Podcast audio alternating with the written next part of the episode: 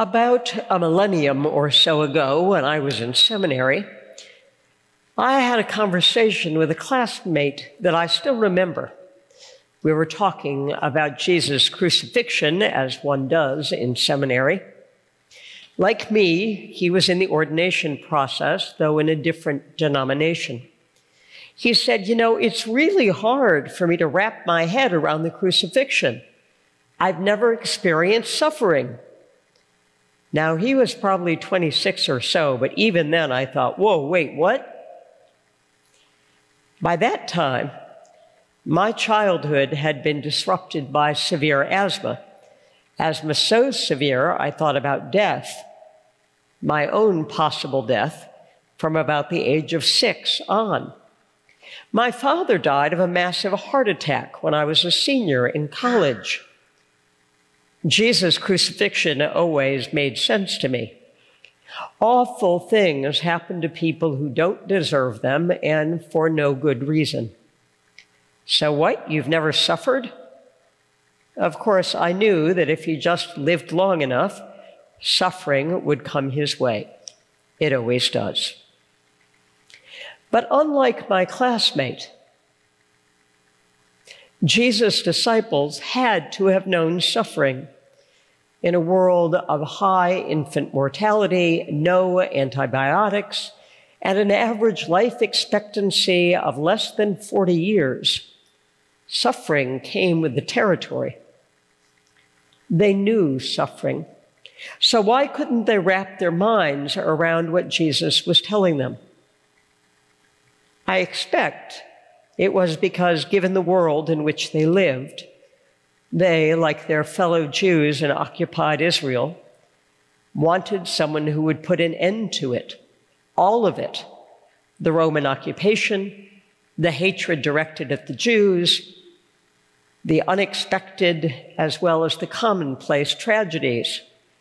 Come on, if you're really the anointed one of God, stop this suffering, stop it all who among us hasn't thought that at least once?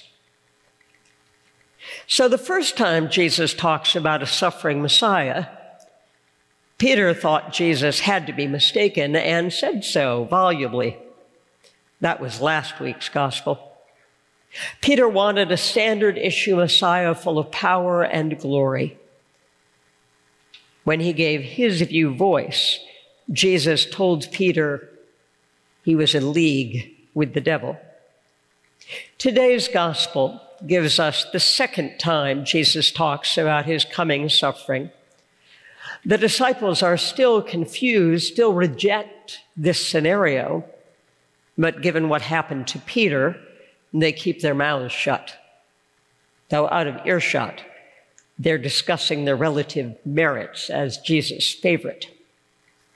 So, as the best teachers often do, Jesus opts for a visual aid. Lose the words, go with the visual. A visual that upends their notions of greatness and also underscores that suffering is the place wherein Jesus' glory lies. He takes a child and puts the child in their midst. Get a good look. If you want to see who is powerless in this world, if you want to see those who bear an inordinate amount of suffering, true in Jesus' world and in our own, look no further. It is children.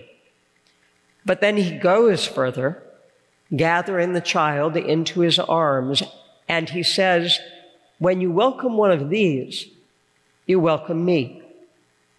This is who I choose to be in this world one of the powerless, one of the weak, among those easily destroyed, those whose lives are not their own. Those are the ones I came for. That is how you will see me when you see me on the cross. Align yourself with them and you will follow me welcoming those who can give you nothing in return, at least nothing that is valued by this world. When Jesus does go to the cross, by no means does he sanctify or glorify suffering and violence.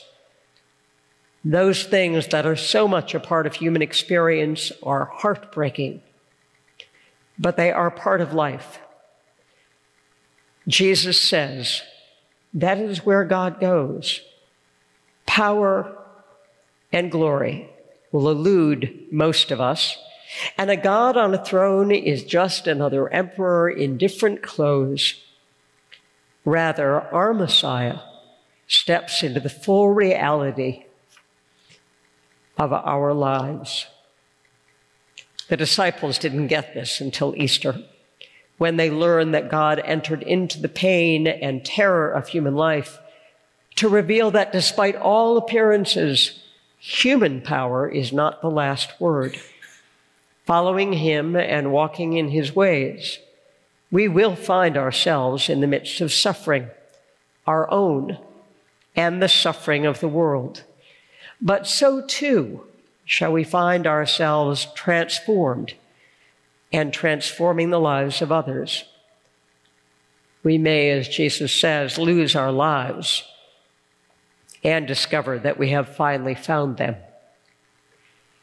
It takes a lifetime to wrap our heads around Jesus' messiahship, but it is frankly not our heads that matter most.